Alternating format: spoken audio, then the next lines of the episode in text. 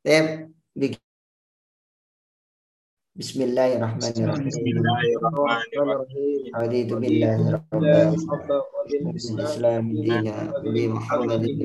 rasulullah.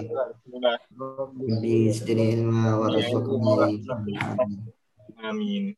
Eh, Tayyib, Fadal yang mau melanjutkan Akmal ya. Kita sampai kepada surat apa itu kemarin? Al-Ahqaf. Surat Ahqaf. Muhammad.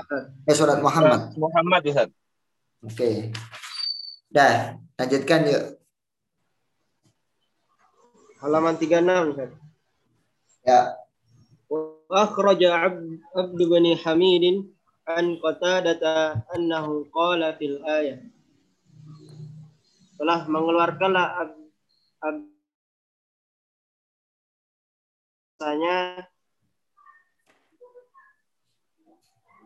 Ber, Allah Subhanahu wa taala berfirman, "Man istata'a minkum man istata'a minkum barang siapa yang mampu di antara kalian ala yubtila. Untuk sekali-kali tidak membatalkan amalan solihan, amalan soleh, amalan solehnya bi amalin su'in dengan amalan yang buruk falyaf'al maka kerjakanlah. Wala quwata dan tidak ada upaya tidak ada daya illa billahi kecuali Allah taala. Thumma bayyana subhanahu kemudian uh, menjelaskan. Allah Subhanahu wa taala menjelaskan annahu bahwasanya la yaghfiru tidak mengampunilah. Ia lil musarrina Ilmu sarina ini orang-orang Mesir, Ustaz. Al-Musirrina. Oh, Misra itu orang Mesir. Hmm. Musirrina orang Mesir ya. Ayo. ilmu sirrina alal kufri atas kekafiran was wasaddi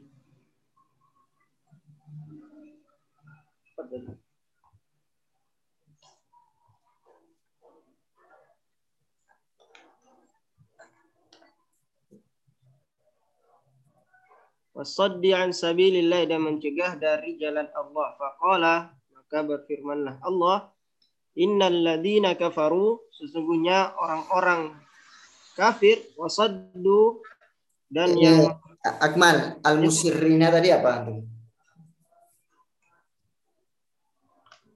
lil musirrina. Enggak dapat Zat. Ini yang belum datang nih Rausan juga belum ada ya nih.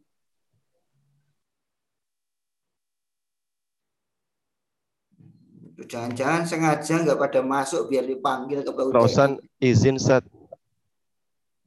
Apa?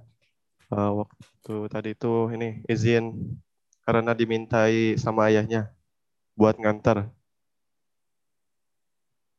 Hmm. Ya, Sat. Ayahnya ini lagi asam urat, Sat. Oh, bapaknya sakit Iya, Sat. Jadi Rosan yang ngantar. ke rumah sakit ya. Ya sudah kalau ke rumah sakit bapaknya itu ya kalau cuma nganter beli pecel, beli makan padang itu ya tidak dimakfu. Tapi kalau nganter ke rumah sakit bapaknya kan nggak ada yang lain ya tidak apa-apa. Ya nanti di WA kalau bisa masuk eh, apa?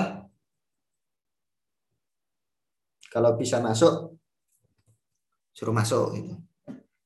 Nah, yang lain al-musirrin apa maknanya?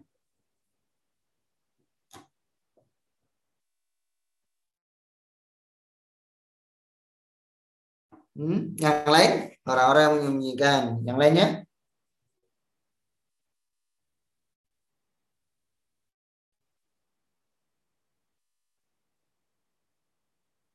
Al-musirrina.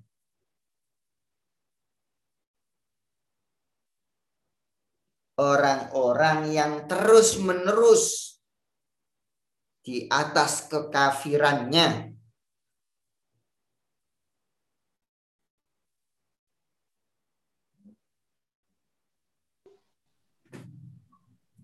Summa bayyana subhanahu kemudian Allah Subhanahu wa taala menjelaskan annahu bahwasanya la yaghfiru tidaklah Allah mengampuni lil musarrina 'alal kufri Lil musirrina 'alal kufri bagi orang-orang yang terus-menerus atas kekafirannya wasaddi an sabilillahi dan yang mencegah dari jalan Allah.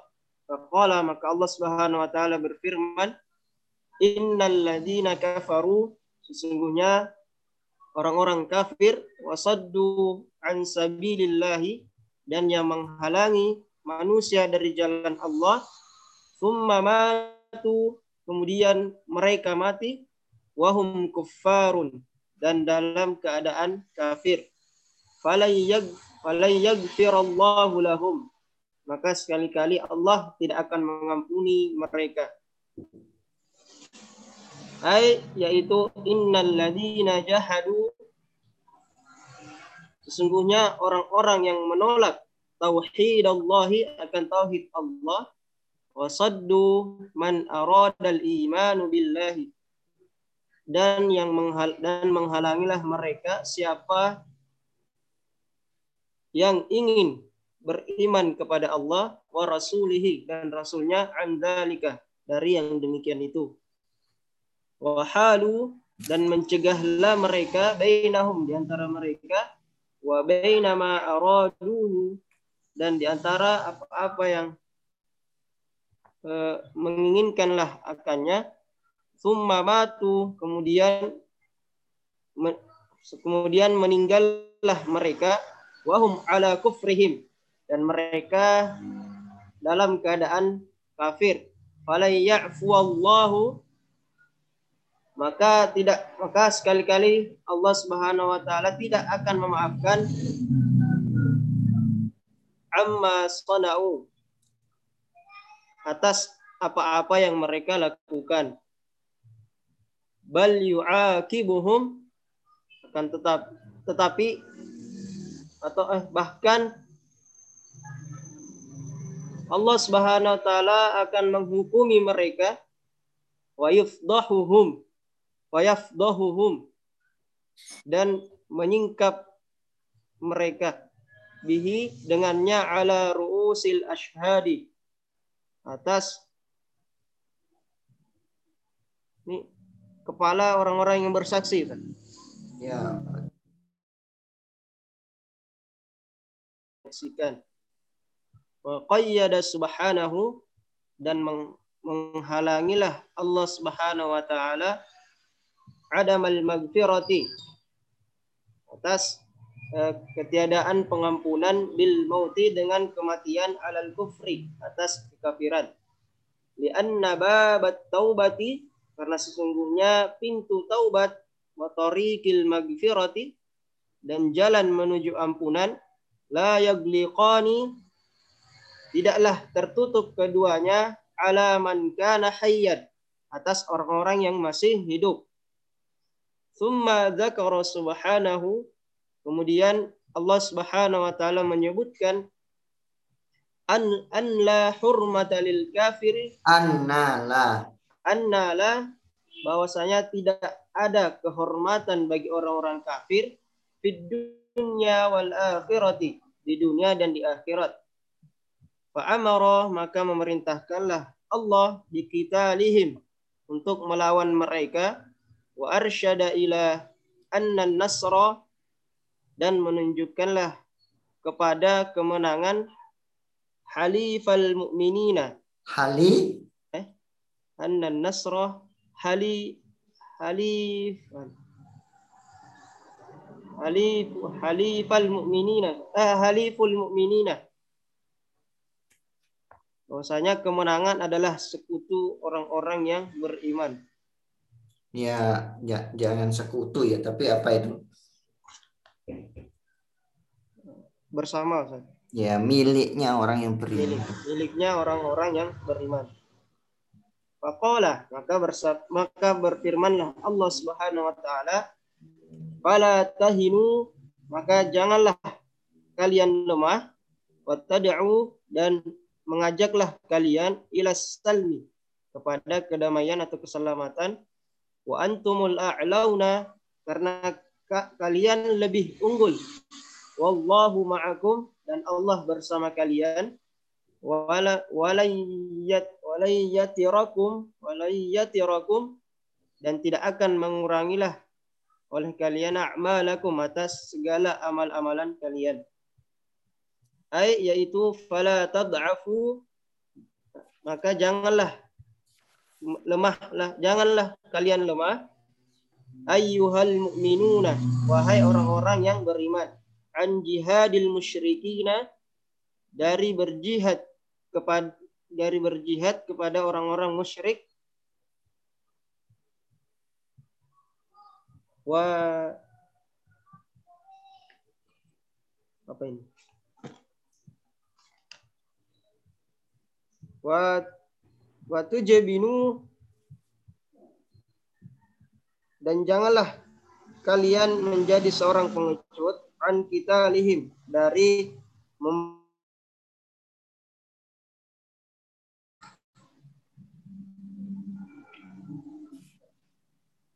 dan mengajaklah mereka ila sulhi kepada kebaikan wal musalamati dan menyeru mengajak mereka ila sulhi. oh,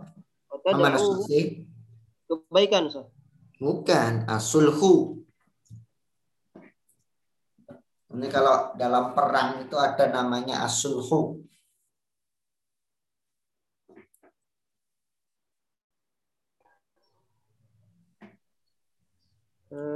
Misalnya sulhul hudaybiyah.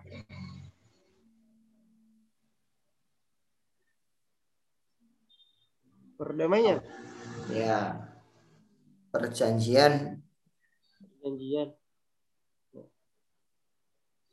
dan menyerulah mereka ila sulhi kepada perjanjian wal musalamati dan perdamaian Ya. khawfuran Jadi maksudnya sulhu itu kenapa saya bedakan dengan masalah masalah itu? Karena itu hampir sama artinya, tapi biar beda perjanjian dan perdamaian. Mengadakan perjanjian perdamaian itu. Terus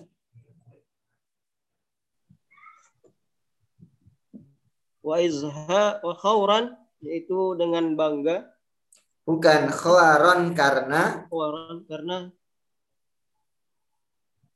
kegagalan Ustaz. khawaron bermakna dokfan Ya. lemah Ustaz. lemah. karena lemah wa izharan dan untuk menunjukkan lil ajzi atas kelemahannya Mm-mm. Wa antumul aluna dan dan kalian lebih unggul alaihim atas mereka. Wallahu ma'akum. Dan adapun Allah bersama kalian bin nasri dengan kemenangan lakum bagi kalian. Alaihim atas mereka.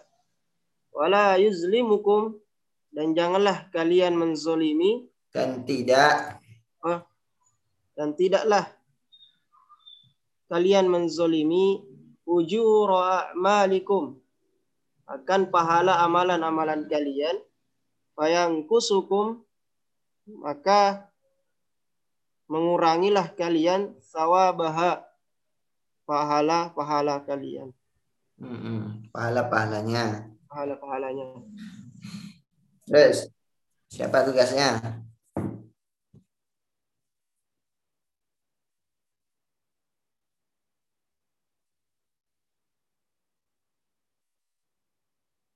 Tugasnya siapa? Menerjemahkan dan menerangkan.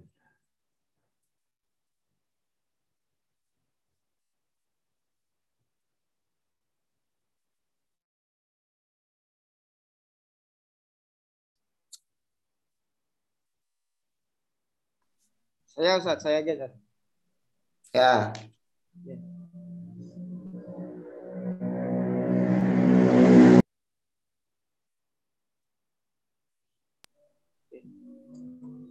Abdullah bin Hamid telah mengeluarkan hadis dari Qatada bahwasanya Allah Subhanahu wa taala berfirman yaitu barang siapa yang mampu di antara kalian untuk tidak membatalkan amalan soleh kalian, maka kerjakan. Jangan rusak amalan kalian dengan eh, amalan-amalan yang keji atau jangan rusak amalan kalian dengan kemaksiatan. Karena sesungguhnya dan mintalah pertolongan kepada Allah karena sesungguhnya tidak ada upaya selain Allah Subhanahu wa. Kemudian Allah Subhanahu wa taala menjelaskan bahwasanya tidak Allah tidak mengampuni orang-orang yang terus-menerus dalam kekafirannya dan orang-orang yang eh, menghalang-halangi orang-orang beriman untuk berjihad di jalan Allah. Maka Allah Subhanahu wa taala berfirman, sesungguhnya orang-orang kafir dan orang-orang yang menghalangi manusia dari jalan Allah kemudian mereka mati dalam keadaan kafir, maka Allah Subhanahu wa taala tidak akan mengampuni orang tersebut, orang-orang yang seperti tersebut. Itu artinya orang-orang yang menolak uh, ketauhidan Allah Subhanahu wa taala dan menghalangi orang-orang yang hendak beriman kepada Allah Subhanahu wa taala dan kepada rasulnya dan mencegah dan mereka saling mencegah uh, untuk beriman kepada Allah Subhanahu wa taala. Kemudian ketika mereka mati dalam keadaan kafir, maka Allah Subhanahu wa taala tidak akan mengampuni dosa-dosa mereka dari apa-apa yang telah mereka kerjakan selama di dunia sebelum ia meninggal. Bahkan Allah Subhanahu wa taala akan menghukum mereka dan menyingkap semua dosa-dosa mereka di kemudian hari. Kemudian Allah Subhanahu wa taala menghalangi uh, untuk tidak memberikan ampunannya kepada orang-orang yang mati orang-orang yang mati dalam keadaan kafir.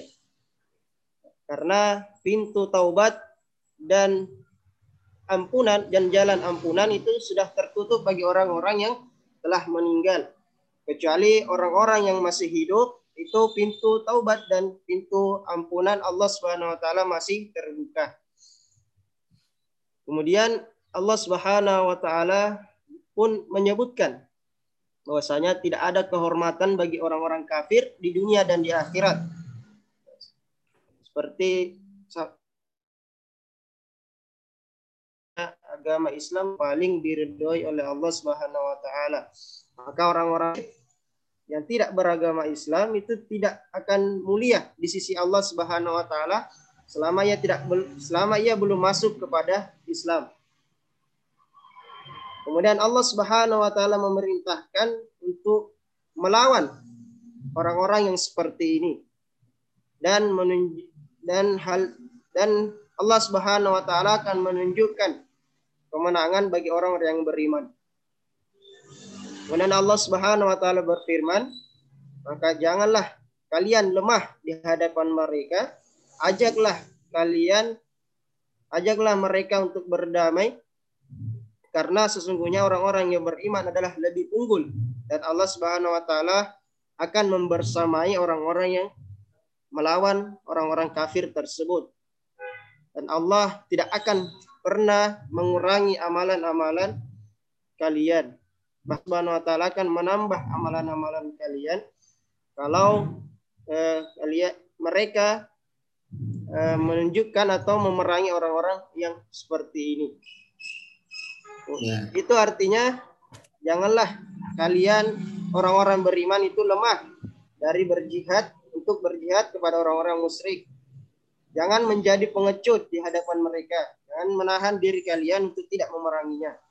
Ajaklah mereka kepada eh, perjanjian dan perdamaian. Itu untuk menunjukkan uh, kelemahan. Karena sesungguhnya kalian orang-orang yang beriman itu lebih unggul di antara orang-orang kafir. Karena Allah Subhanahu wa taala bersama mereka, Allah akan memberikan kemenangan bagi orang-orang yang beriman di atas orang-orang kafir. Maka jangan sekali-kali menzalimi diri kalian menzolimi pahala-pahala kalian atas amalan-amalan kalian, pahala amalan-amalan kalian, maka ketika kalian uh, menzolimi diri kalian, maka akan berkuranglah pahala kalian. Mungkin seperti itu, Zat. Oke, bentar.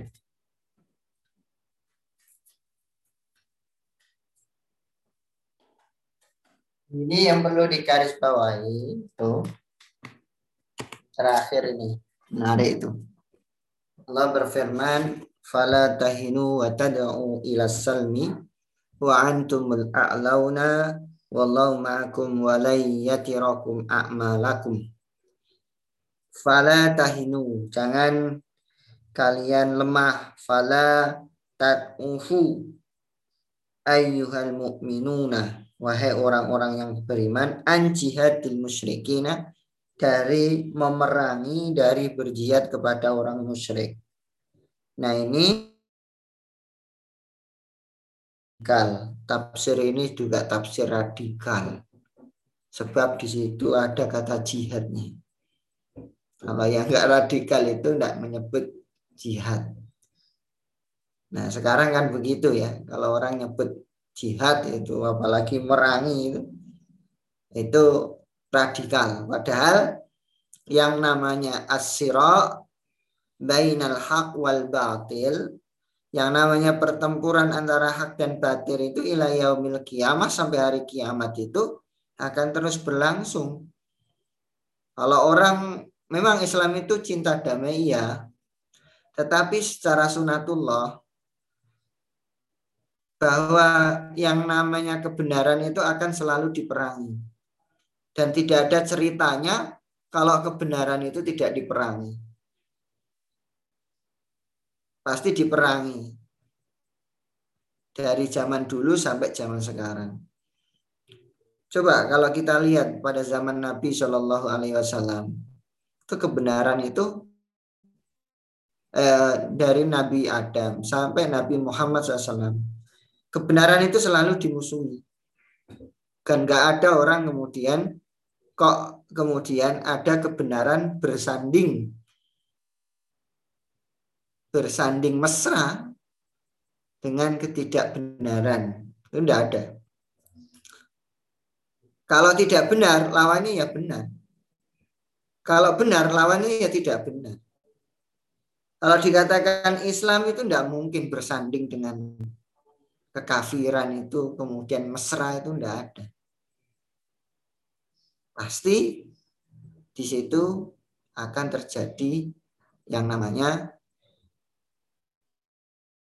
ketegangan antara benar dan tidak benar. Tapi bukan berarti yang benar kemudian ngajak perang, tidak. Tetapi secara sunatullah pasti diperangi. Oleh karenanya kalau ada yang orang memerangi kebenaran, yaitu sunatullah, memang harus diterima. Kalau ada yang mengatakan al-haq, kemudian dikatakan teroris, dikatakan kemudian itu radikal, ya itu memang, memang harus begitu. Dan itu sunatullah. Maka ketika Pak Din Samsudin eh, tokoh kita yang kemudian di apa di fitnah radikal dan sebagainya, ya memang nggak apa-apa, memang harus harus begitu. Dan yang mengatakan demikian pasti orang yang bencinya. Walaupun ya kita dituntut, jangan kalau dikatakan demikian jangan kemudian diam saja, ya rapopo. ya tetap harus kemudian dengan cara-cara elegan membalas. Bagaimana membalasnya? Yaitu dengan cara yang baik pula. Karena dalam sejarah itu, dan mohon maaf, dalam sejarah kalau kita baca sejarah zaman Nabi itu, peperangan dan sebagainya itu tidak dimulai. Kita baca tentang sejarah Nabi itu di perang itu kemudian berperang bukan Nabi yang kemudian mengawali. Dan di saat peperangan yang lain itu juga sama. Kalau ada ekspansi-ekspansi itu coba anda lihat itu. Tidak tidak memulai. Kemudian mendakwahi dakwah dulu tapi pengen diserang. Ya diserang kan kita kemudian balik menyerang. Kan kalau diserang jangan lari ke belakang. Baratnya jangan mulai dulu. Tapi kalau kemudian sudah dimulai, jangan kemudian terlari. Hadapi kan gitu. Nah itu di situ. Maka di sini jangan kamu lemah dan jangan kamu mengajak. Ini wawu ya. Fala apa ini tahinu wa tad'u ila salmi. Itu kalau dierikan itu dikrarula tetapi lanya dibuang. Fala tad fala tahinu wa tad'u. Wawunya wawu atof. Bukan wawu ma'iyah. Apalagi wawu mubtada itu. Beda ya. Wawu aja dalam bahasa Arab itu beda maknanya. Wawu itu mempunyai makna sendiri. Itu antum itu bagian kalau kita bicara ijazul Quran itu bagian dari kemujizatan Quran. Nah, bagian dari kemujizatan Quran. Nah, kalau yang seperti ini kan kalau misalnya ini dimaknai wawunya wawu atof, jangan kalian lemah dan jangan kalian menyeru. Nah, gitu kan. Tapi kalau wawunya itu ma'iyah, itu artinya jangan kalian eh, apa ini namanya lemah bersamaan kalian menyeru kepada perdamaian nah, gitu. Kalau mutada Jangan kalian lemah dan serulah mereka. gitu kan. Dan kalian menyeru bukan serulah mereka. Dan kalian menyeru. Berarti ada larangan kemudian ada perintah. Tapi ini kan larangan semua. Wawunya wau atau inilah pentingnya kita tahu bahasa itu dalam hal memaknai agar tidak salah dalam menerjemahkannya. Kami jangan kamu mengajak mereka, kalian mengajak ilasan kami kepada perundingan, pada perdamaian. Kalau di sini falatat ufu ayyuhal mu'minuna an jihadil musyrikina watajbunu an kita dan memerangi mereka. Makanya ada doa itu kan Allahumma inni a'udzubika minal jubni wal bukhl. Allahumma ini a'udzubika minal bukhli wal jubn. Ini enggak dibalik enggak bisa. Kan? Minal jubn. Jubn itu ya lemah itu, lemah segala-galanya. Takut, bukan lemah, takut ya, takut.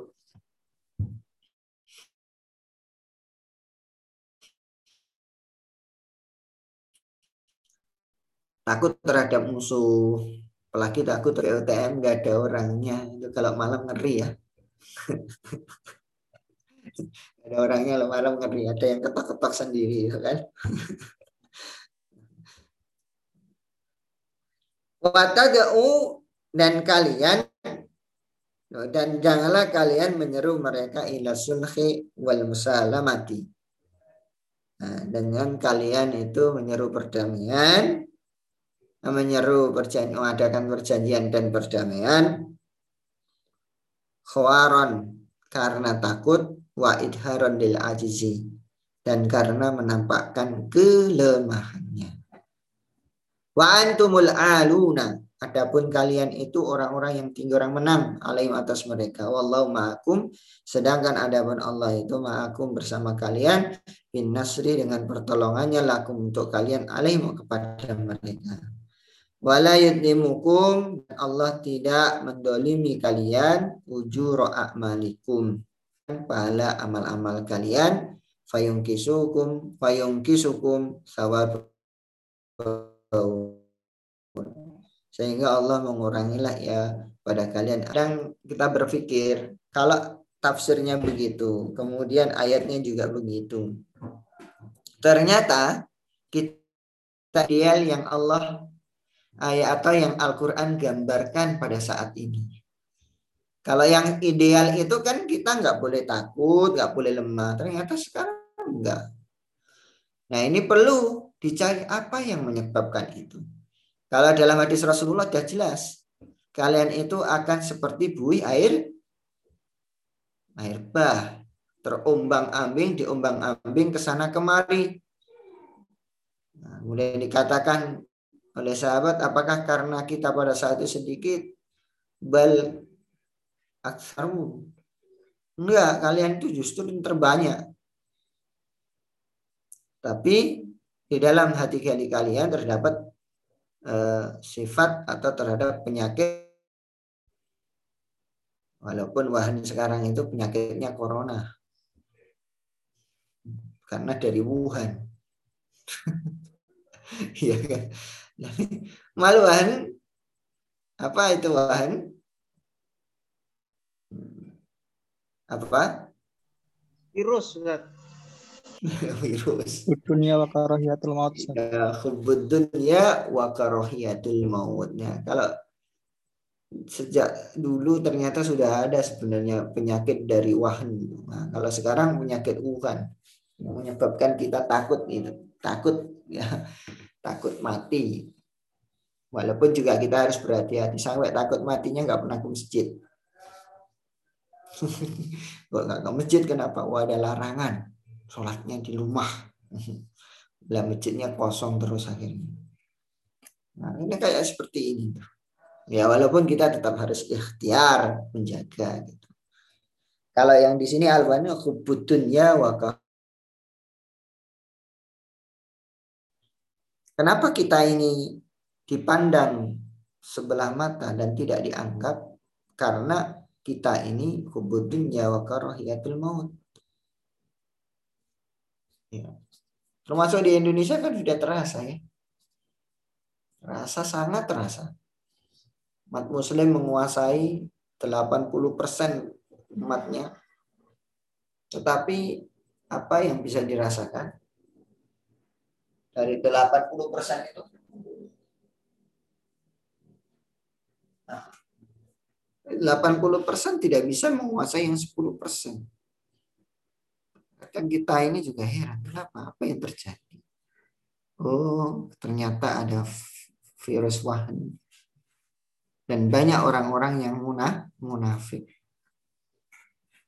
Nah, sehingga kita seperti saat ini. Ya mau tidak mau kita harus kembali menghidupkan hal-hal itu. Memupuk keberanian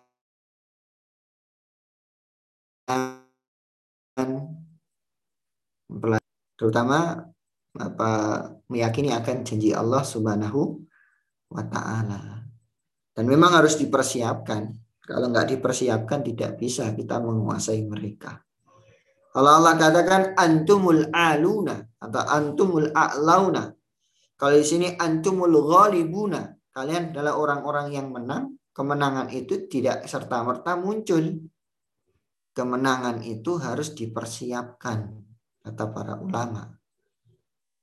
Ya, kalau senjata nah, dan yang harus dibangun oleh umat Islam agar menang itu ya minimal ada dua. Memang ya fisiknya untuk mengimbangi fisik mereka. Yang kedua kekuatan ruhaninya.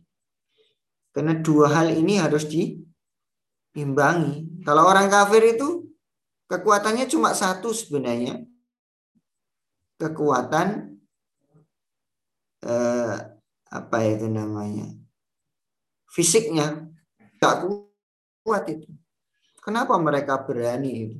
Karena mereka punya kalau kita seharusnya dipersiapkan dari dua. Persiapan rohani dan persiapan jasmaninya. Nah minimal jasmani bisa mengimbangi baru kemudian rohani Misalnya dalam alat ayat Allah itu Allah katakan bahwasanya orang yang sabar satu orang yang sabar ya gelib ya gelib ya apa ya gelibu bisa mengalahkan atau memenangkan 10 orang kafir atau satu orang mukmin bisa mengalahkan 10 orang kafir. Nah, itu karena apa? Persiapan jasmani dan rohaninya. Maka kalau kita ini kalah secara jasmani, kalah pula secara rohani, tidak mau menyerang kita ini sudah kuat secara rohaninya, jasmaninya juga kuat. Segala sesuatu juga kuat, insya Allah. Walaupun kita di bawah mereka, tetapi kalau rohaninya itu kuat, semuanya bisa mengalahkan. Itu PR buat kita semuanya. ruhnya ini yang hilang, ruh kita ini. Ruh kita. Sehingga masih di uh, dilingkupi penyakit juben penyakit wah wah hmm, gitu. Ya, jadi juga kita bukan harus menjadi pasukan berani mati juga bukan. Tetapi mati itu yang kita cari itu sebenarnya adalah kemuliaan. Kemuliaan itu ada dua. Kemuliaan selama hidupnya dan kemuliaan ketika mati. Mati syahid itu mulia. Hidup itu juga mulia. Maka itulah yang dicari. Kalau di, diminta memilih apakah mati syahid atau kemudian hidup. Apakah hidup? Ya dua-duanya dicari. Tapi sebenarnya yang dicari paling utama itu ya hidup mulianya. Ya kan begitu ya. Jadi itu satu hal yang perlu kita persiapkan. Kalau antum semuanya pemuda yang harus dipersiapkan apa ya fisiknya lah. Ya makan banyak oke, okay, tapi juga harus kemudian menjadi kekuatan. Bukan berarti makan banyak tapi cuma ada mendapatkan tiga dua hal apa itu yang saya sampaikan? Kalau di pondok orang yang apa itu namanya orang yang makan itu kan ada dua. Yang pertama makan menjadi eh, ada tiga makan menjadi kekuatan. Ya kuat. Yang kedua makan menjadi apa itu namanya jadi daging buat gemuk yang ketiga makan tidak gemuk tidak jadi daging tidak gemuk nggak kuat. Tapi entutnya besar. Makanya banyak entutnya besar. Nah itu.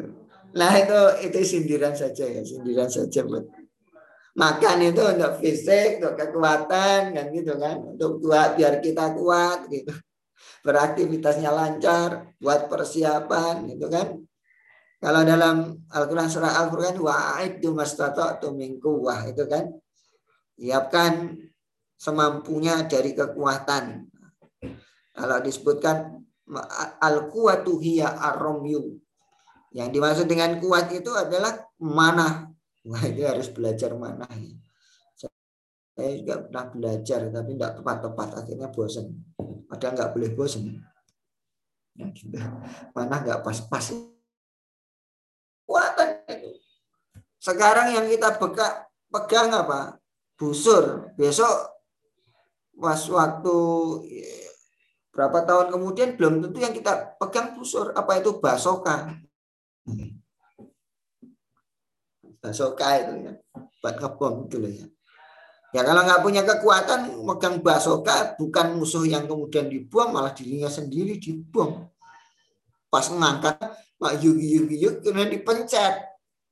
Nggak dipencet kena dirinya sendiri. Karena nggak kuat kayak film bobo itu melempar granat dilempar dilempar ke depan nah ternyata yang dilempar ke belakang kena pasukannya sendiri. Ya itu. Ya, itu begitu. Antumul a'launa. Ini yang menjadi motivasi kita semuanya.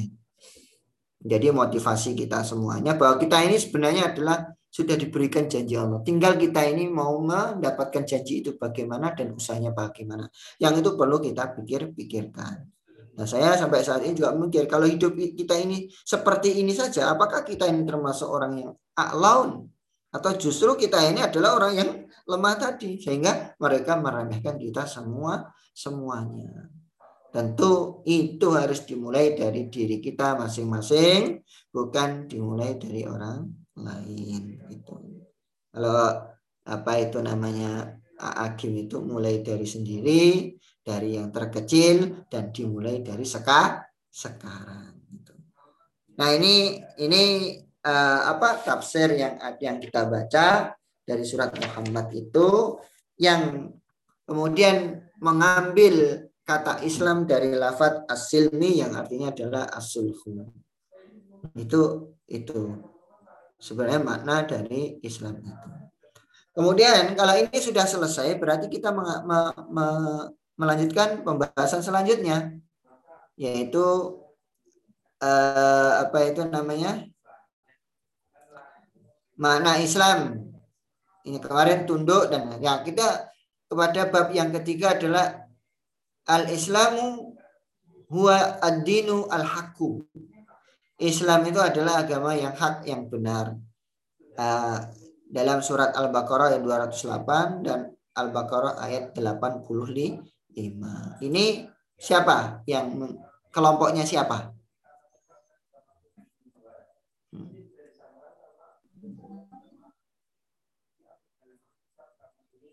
Hmm. Siapa ini? Kelompoknya Azmi Ustaz. Saya Ustaz. Kelompoknya Asmi. Ya.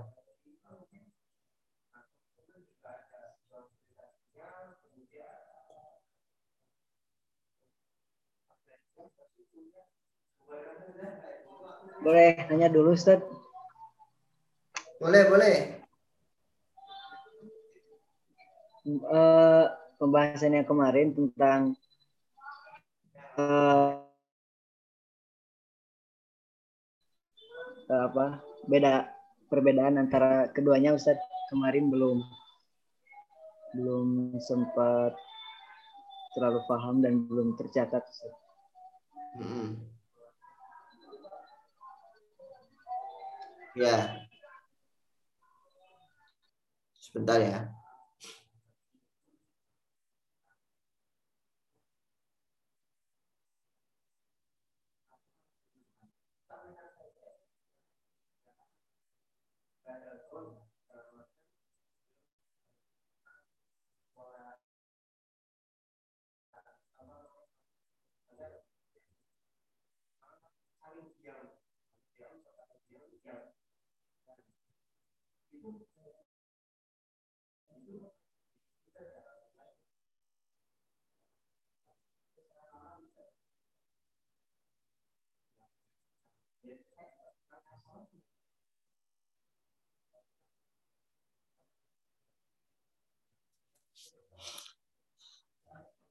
Jadi gini, kalau kita buka lagi dalam apa itu namanya eh,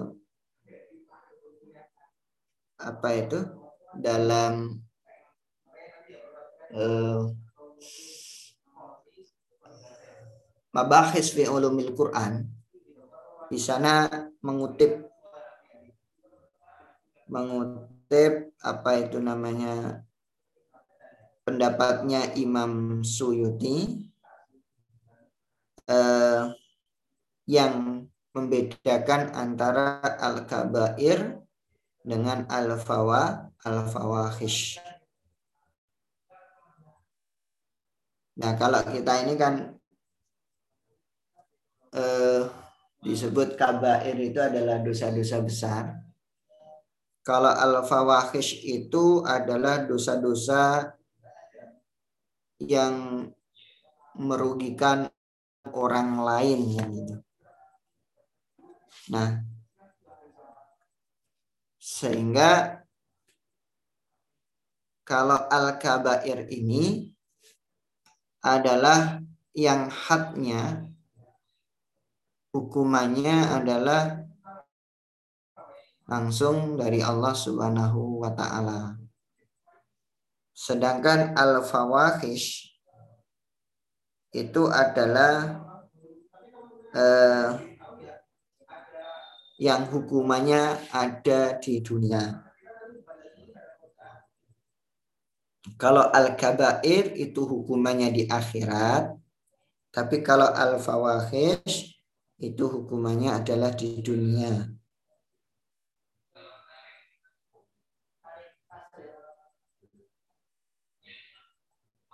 Oleh karenanya, eh, tidak semua al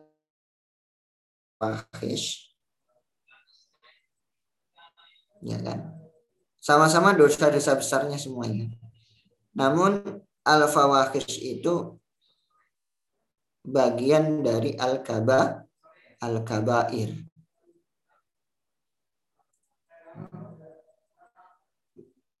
Artinya tidak semua dosa besar itu masuk dengan haw, apa? fawahish.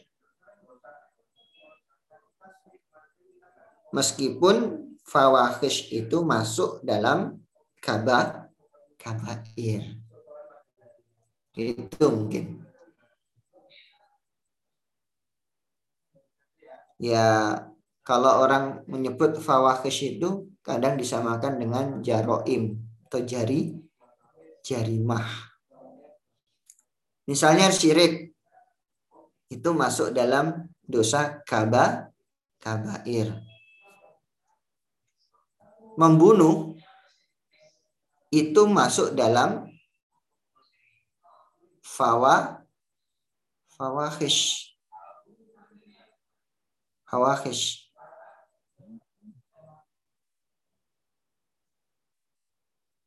durhaka kepada orang tua itu fawa fawahish zina itu fawahish zina itu fawahish sebab ada jarimahnya misalnya ada rajam dan sebagainya. Walaupun di Indonesia tidak ada yang kemudian orang berbuat zina dirajam itu nggak ada. Atau belum ada ya nanti suatu saat mungkin ada. Nah itu perbedaan antara al-kabair wal fawahish itu yang diungkapkan oleh Imam eh, Suyuti itu.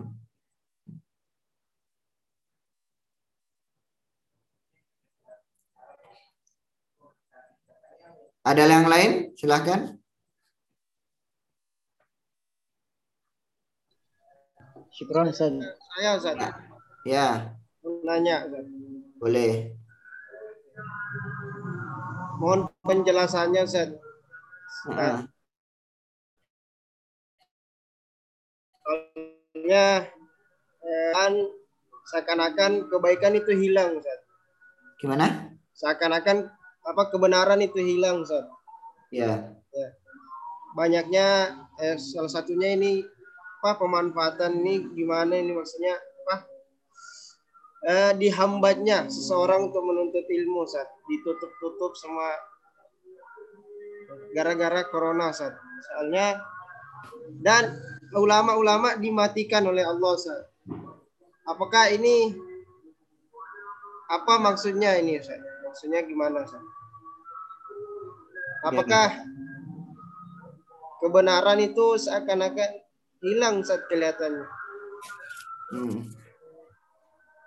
atau kebenaran itu dikalahkan oleh kejahatan Ustaz? Apakah ada maksud Allah Ya. Jadi kalau saya ya begini ya. Cara mungkin memahaminya. Sebenarnya apa yang terjadi pada kita semuanya itu adalah by design dari Allah Subhanahu wa taala. Semuanya adalah desain dari Allah Subhanahu wa taala. Dan itu disesuaikan dengan kondisi kita pada saat ini. Mis- Misalnya tentang eh, kita diuji oleh Allah dengan musibah yang ada sekarang ini, adanya COVID ini. Nah, dengan adanya COVID ini kan macam-macam ya akhirnya. Bahwa kita sega, se, atau terbatas segala sesuatunya. Bahkan ujian satu eh, ujian demi ujian datang kepada kita semuanya. Seperti yang disebutkan tadi misalnya oh, diwafatkannya eh, para ulama-ulama banyak ulama yang meninggal dunia itu juga bagian dari apa yang disampaikan oleh Allah kepada kita semuanya bahwa ilmu itu akan ditarik oleh Allah Subhanahu wa taala, diangkat oleh Allah Subhanahu wa taala dengan wafatnya para ula, ulama. Kalau ilmu itu ditarik berarti yang akan tersebar adalah kebodohan-kebodohan yang merajalela. Nah, dan itu kalau sudah ilmu itu sudah diangkat berarti eh, kebodohan semakin banyak. Ketika kebodohan semakin banyak kan akhirnya eh, orang ketika mau berbuat tidak didasarkan kepada ilmu tapi didasarkan kepada naf nafsu. Dan kalau sudah didasarkan kepada nafsu, itu kalau kita melihat akhir dari perjalanan kehidupan manusia atau akhir dunia ini adalah ketika manusia lebih mementingkan nafsunya daripada ilmu ilmunya. Nah, secara terang-terangan lebih mementingkan nafsunya daripada ilmunya. Dan ilmu sekarang seolah-olah tidak dipakai lagi. Orang pintar, orang yang lurus, tidak dipakai. Tapi yang dipakai adalah orang yang lebih mengedepankan nafsunya. Orang yang pintar, pintar ngomong, tapi kalau nafsunya tinggi, kuat, dia tidak dikatakan sebagai orang yang berilmu. Dalam konsep ilmu itu kan, dalam konsep Islam itu ilmu itu bukan orang yang hanya bisa berbicara, orang yang bisa berteori kan tidak. Tetapi dengan apa yang diusulkan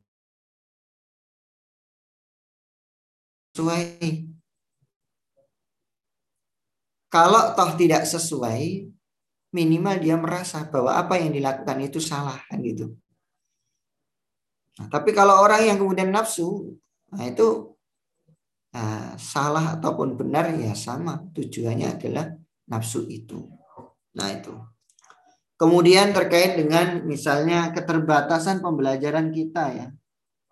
Nah, pembelajaran kita, misalnya hari-hari ini kita belajar sangat terbatas dan lain sebagainya seperti seolah-olah menghalang-halangi ada fatwa ulama yang menghalang-halangi ya ini tidak serta-merta kita mengatakan demikian ya tapi kita bisa melihat dengan alasan-alasannya. Saya kira ulama ketika menetapkan ini juga didasarkan kepada ilmu.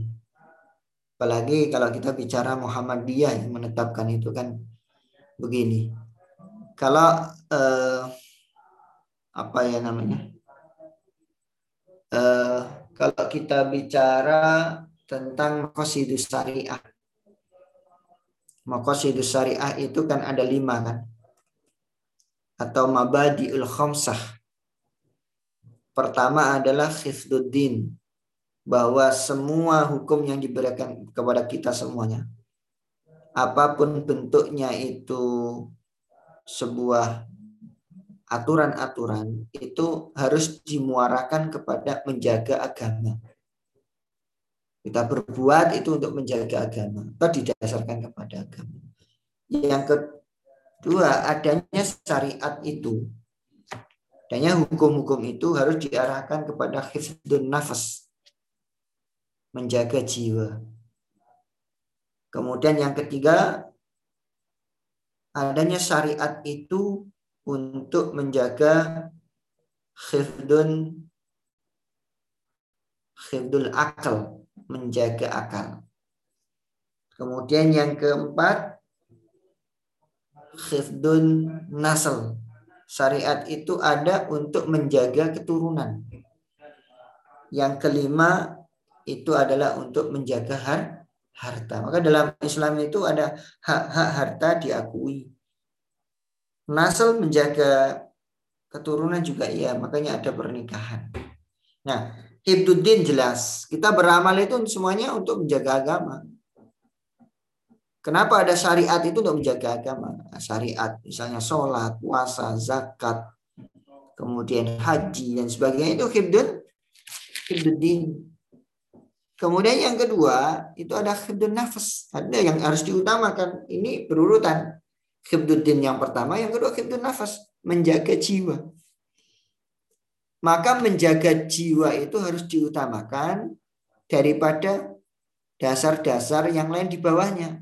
Menjaga akal, menjaga harta, menjaga apa itu namanya eh, tadi itu. Nah, menjaga jiwa misalnya dalam contoh contoh ini yang relevan sekarang adalah misalnya eh, kenapa sekolah Muhammadiyah tidak memutuskan untuk kemudian membuka sekolah-sekolah secara bebas. Kalau sekolah misalnya normal begitu. Karena dalam rangka hibdun nafas, menjaga jiwa. Sebab jiwa itu harus diutamakan daripada yang lainnya. Sebab kalau jiwa sudah hilang, akalnya juga hilang, nasalnya juga hilang, hartanya juga hilang. Hmm.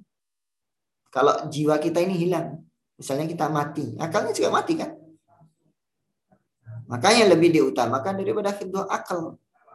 Sedangkan yang ketiga hibdul akal misalnya. Karena ini ada hibdul nafas dan hibdul akal itu biasanya dibawa ketika mau menetapkan hukum dalam kasus COVID sekarang ini.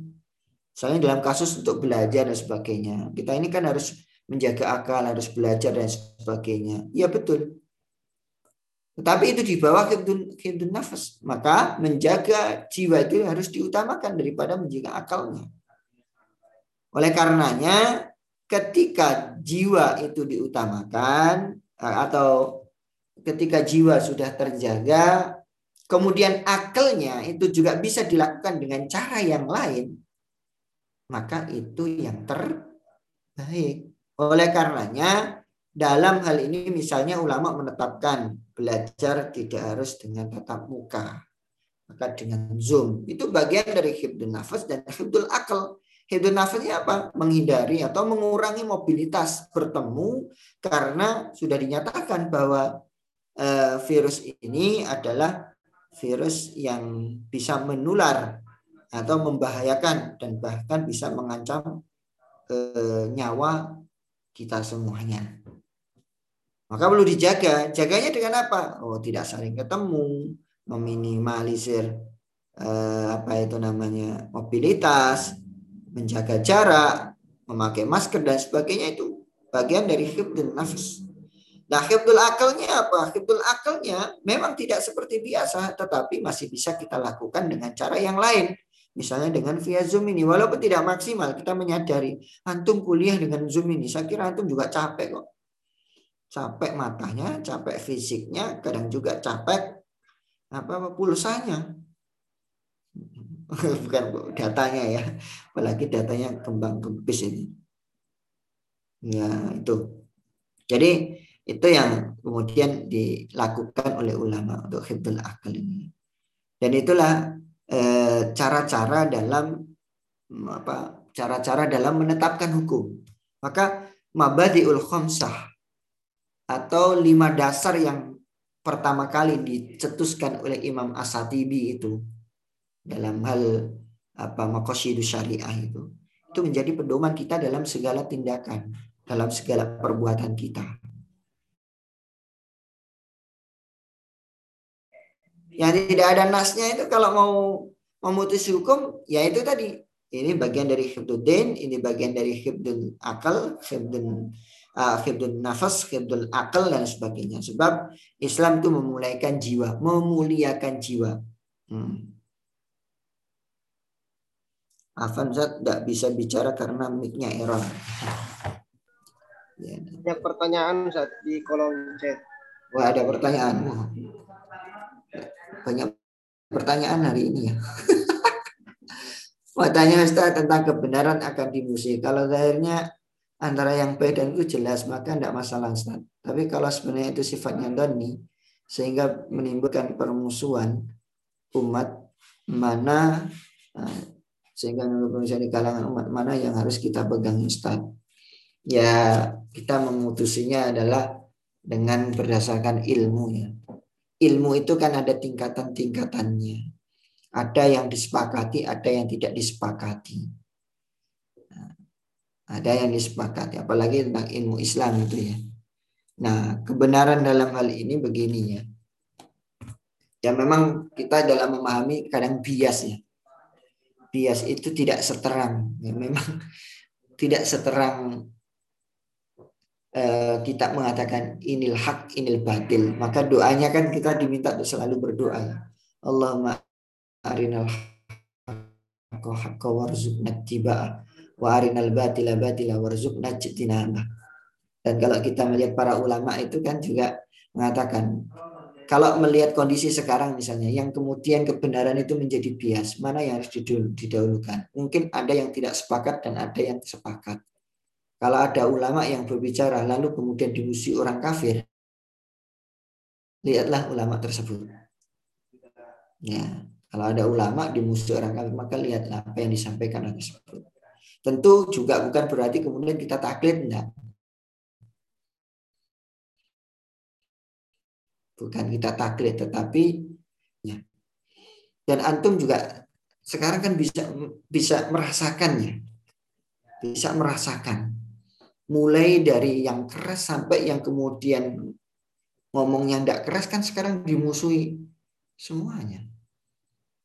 Misalnya dari kalau misalnya Habib Rizik yang ngomong itu ya kadang pedas itu ya mungkin ya oh, pantas itu dimusuhi.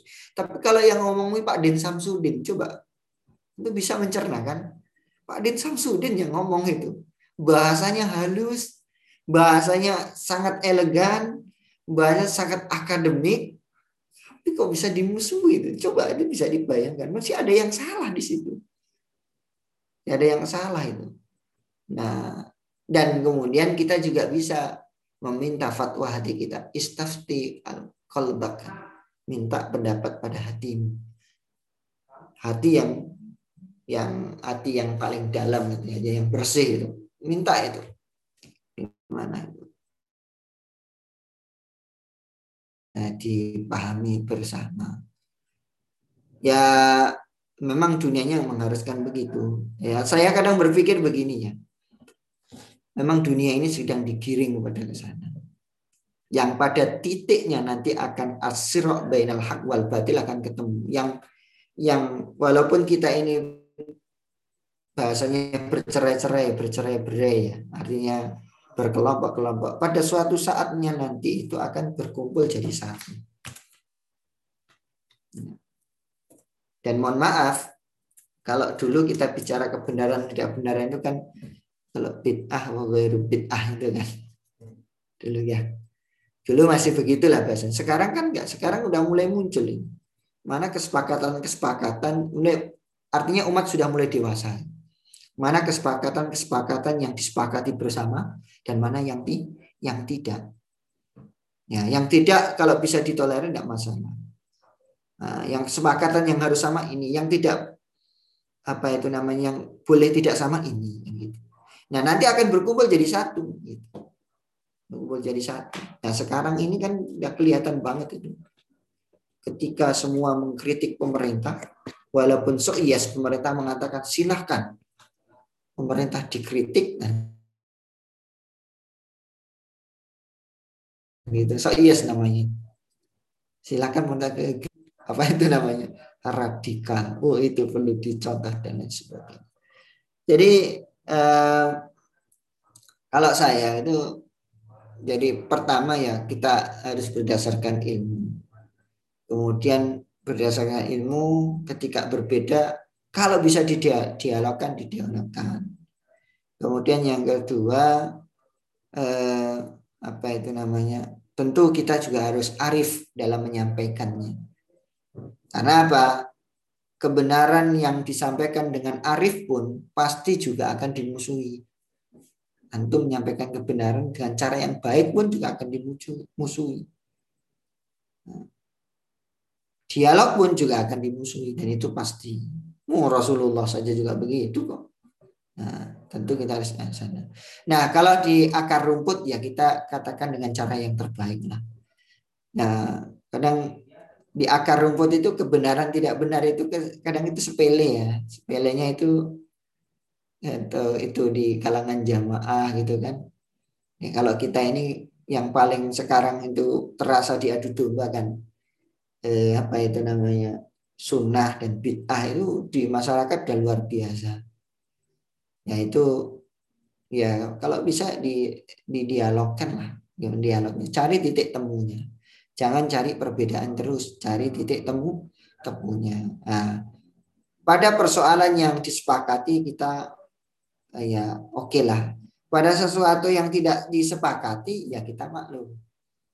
Kita maklum. Yang penting kita ketika beramal itu oh inilah yang dijadikan sandaran atau dasar kita beramal. Oke, yang sering kita dapati ya, eh, yang sering kita dapati, yang sering kita dapati ya begitu.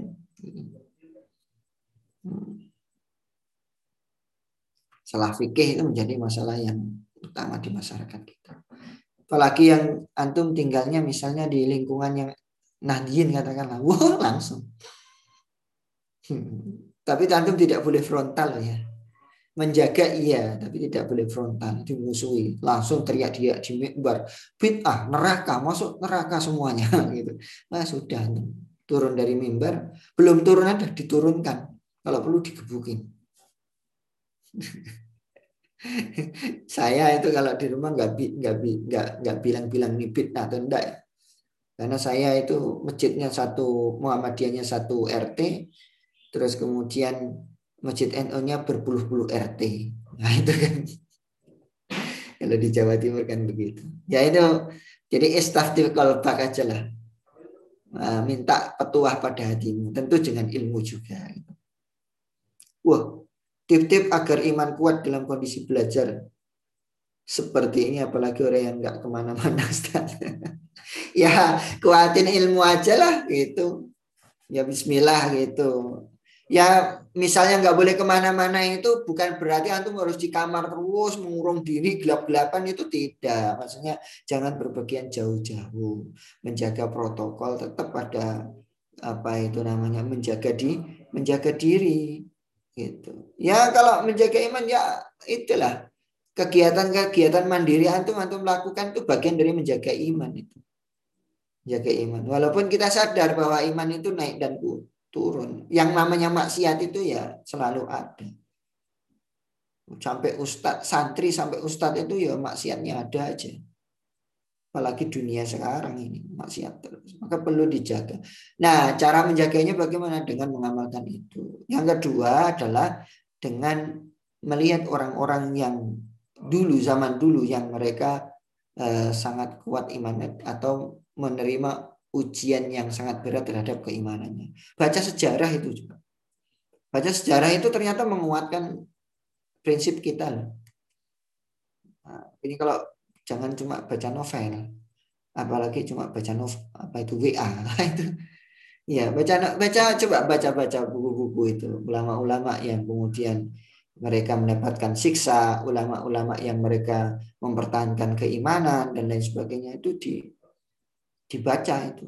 Nah, makanya ada biografi ulama itu sebenarnya bukan hanya untuk mengetahui oh hidupnya di sana, oh itu tahun sekian ini bukan. Tapi ada biografi ulama itu dalam misalnya dalam eh, kitab hadis itu ada kan tarjamah eh, perawi hadis dan sebagainya. Itu bukan berarti kita hanya mengetahui sejarahnya, bukan. Tapi justru di situ tuh kita ambil sejarahnya. Apa yang Karena apa? Karena eh, keterputusan kita membaca sejarah tentang ulama dan mengikuti mereka akan menyebabkan keterputusan hati kita dengan mereka. Mulai karena karena ulama-ulama itu walaupun mereka sudah meninggal dunia, tetapi karena apa barokahnya lah bahasa karena keberkatan hidupnya itu bisa kemudian mewariskan kepada kita nilai-nilai perjuangannya. Misalnya antum baca Kiai Ahmad Dahlan itu. Itu kan sejarahnya begitu. Bukannya tahu ya, wow meninggalnya gini, lahirnya begini tidak. Tetapi bagaimana perjuangan mereka. Dan ini yang selalu disampaikan. Kisah-kisah itu yang kita baca lebih memberikan inspirasi daripada kita membaca buku-buku yang lain. Makanya membaca itu. Ketika hati kita ini lagi nggak kuat baca itu. Oh, ulama-ulama terdahulu itu begini. Bahkan ulama-ulama terdahulu kalau lemah imannya itu mereka itu membuat misalnya ya. Mereka membuat seperti kuburan di rumahnya lalu dia kemudian tidur di dalamnya. Oh, ternyata itu terasa sempit. Nah, lalu kemudian imannya eh, semangat untuk beramalnya naik lagi. Ya nanti kalau saya ya pulang ke rumah imannya lagi lemah, uh, gali tanah di rumahnya. Loh, saya ngapain kamu gali tanah? mau tidur di sini saya biar iman saya naik gitu kan misalnya nah itu yang dilakukan itu ya itu tapi lebih daripada itu dimulai dari niat tadi itu menjaga amal-amal yaumiyah kita menjaga niat kita menjaga ibadah kita tentu kemudian kita membaca baca biografi para ulama dan buku-buku yang lain karena hidup kita ini kan sebenarnya hanya untuk mengisi waktu-waktu yang ada, mengisi kebaikan-kebaikan waktu yang ada. Nah, karena hidup itu adalah bagian dari perpindahan waktu ke waktu, gimana? Dari satu waktu ke waktu yang lain, dari detik ini ke detik nanti. Detik ini, detik yang selanjutnya, selanjutnya, selanjutnya, sampai kemudian batasnya. Nah, itu. Jadi begitu. Nah kalau di sini ke ladang misalnya, wah oke. Okay.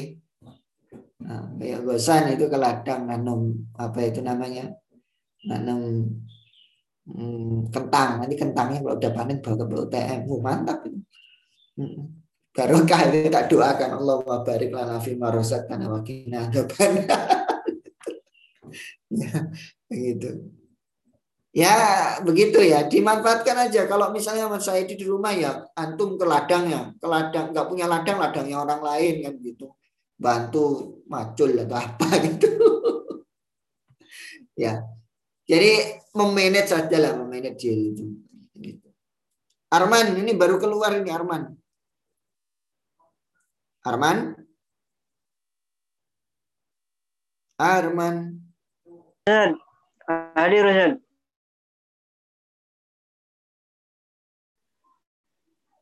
Uh, ayo Ustaz. Jaga pondok Arman. Hah? Disuruh balik ke PUTN. Enggak, dulu mungkin Ustaz. Oh, Arman mau mau nikah? Enggak Ustaz. Iya mau nikah, siapa tahu antum udah mau nikah gitu kan. Iya, antum kan terinspirasi sama Nanda kan gitu. Enggak Ustaz. Iya. Nanda itu udah barokah mawadah warohmah itu. Alhamdulillah menikah. Setelah menikah kan tidak ada yang mengganggunya kan. ya saya kira begitu ya ini sambil ngalor ngidul itu kan. Gitu. Ya mudah-mudahan yang kita harapkan ini ya kita ini istiqomah yang pertama, yang kedua selalu dijaga akal kita, eh, selalu dijaga jiwa kita, kemudian akal kita. Tentu akal ini dengan semangat belajar itu bagian dari menjaganya. Menjaga jiwa adalah dengan berhati-hati dengan kondisi sekarang ini. Nah, makan yang bergizi, makan yang enak dan lain sebagainya itu bagian dari menjaga jiwa, menjaga akal, membaca dan lain sebagainya. Nah, kesempatan ini untuk antum banyak di rumah untuk baca. Kalau perlu ya itu bagian berbakti pada orang tua yang bantu orang tua kayak Gosan ini. Walaupun tidak boleh meninggalkan kuliah. Ya, kuliahnya di ladang ya nggak apa-apa. Wah ke ladang bawa? Bawa laptop sama bawa buku wah keren. Ya kan giliran begitu hujan deras laptopnya mati itu. Ya nggak apa-apa itu bagian dari berbakti itu. Saya Rifan juga begitu. Rifan tidur? Ada suaranya ini. Ada Ustaz. Oh, ada. Iya, Kaget. Ustaz. Ya. Ngantuk Ustaz. Iya. Ngantuk apa tidur? Beda loh Iya. ngantuk tidur. Iya, ngantuk Ustaz. Iya. Ardian, ada nih. Ardian kebablas ini. Doanya tadi aja Bismillahirrahmanirrahim ayah wa amud ya.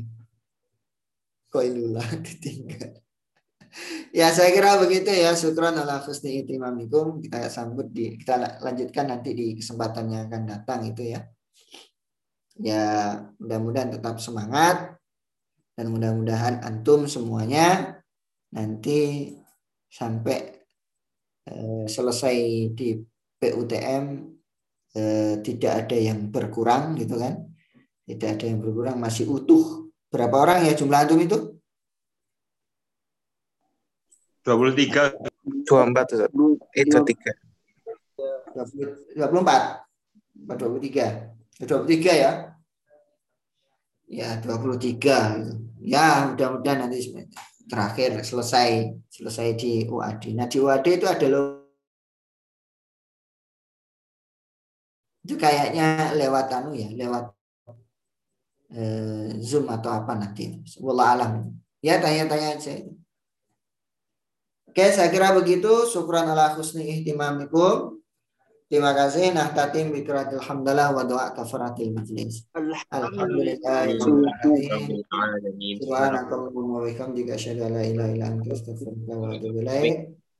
Assalamualaikum Assalamualaikum warahmatullahi wabarakatuh. Waalaikumsalam warahmatullahi wabarakatuh. Silakan yang mau istirahat istirahat. Saya istirahat dulu ya. Ya, Ustaz. Ya. Badru rekamannya Badru. Badru mau rekam terus Badru.